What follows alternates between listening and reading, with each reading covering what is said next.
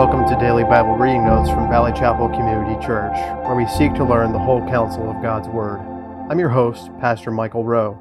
This is the posting for February 7th, 2024. Today we come to the Day of Atonement, the great divide separating the book of Leviticus. Remember, we've divided Leviticus in two. The way to God through sacrifice is in chapters 1 through 16 the walk with God and sanctification comes next, beginning with chapter 17. But put yourself in the shoes, or sandals, of an OG, original generation Hebrew at this point. God has made it emphatically clear that his people are to be holy to him. Quote, You shall be holy men to me. Exodus 22:31. Then in Leviticus 11, God had told Israel, For I am the Lord who brought you up from the land of Egypt to be your God. Thus you shall be holy, for I am holy. That was the righteous demand of God. His people were to be holy. There was just one problem, though. My bet is you wouldn't be feeling very holy right about now. That command to worship no other gods, broken before the ink had dried. Exodus 32, 7 through 8. Those holy men who spent seven days preparing to serve God in the holy place smoked Leviticus 10 1 and 2. As if that wasn't enough, God gets downright personal in his demands for holiness. You quickly realize that you are to treat God as holy in every part of your life, even with your physical body, even in the bedroom, Leviticus 15 16 through 24. But you aren't feeling very clean by the time you come to the end of chapter 15. It isn't a case of the ickies, it's the fact that as you realize God's demands for holiness are absolute and total, you see how unclean and unholy you really are.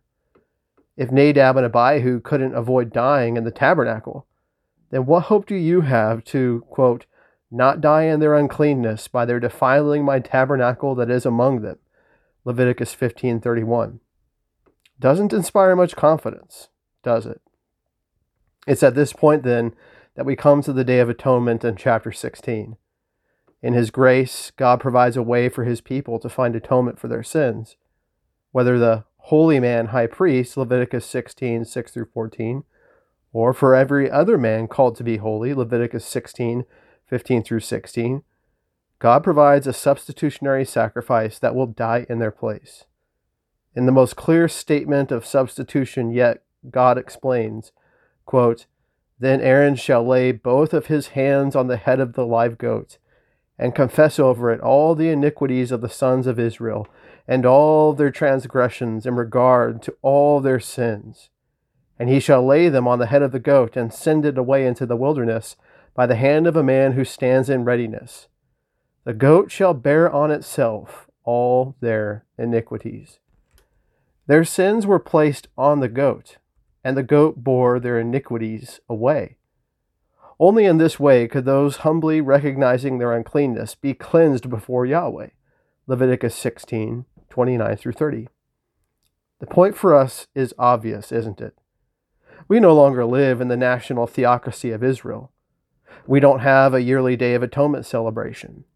But like the first gen Hebrews and like every other person who has ever lived, when confronted with the holiness of God and the demands of His holy law, we see and sense how unclean, sinful, and unholy we are. We realize that by ourselves we could never stand before God. We see that if it were up to us, we would perish in our sins. We can put no confidence in our flesh. But thanks be to God. In His Son Jesus Christ, God has provided the perfect sacrifice our sins were laid upon him 2 corinthians 5.21 and when he died on the cross he bore our sins so that we could be righteous before god.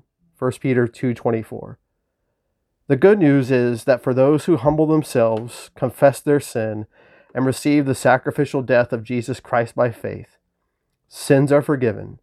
The unclean are made clean.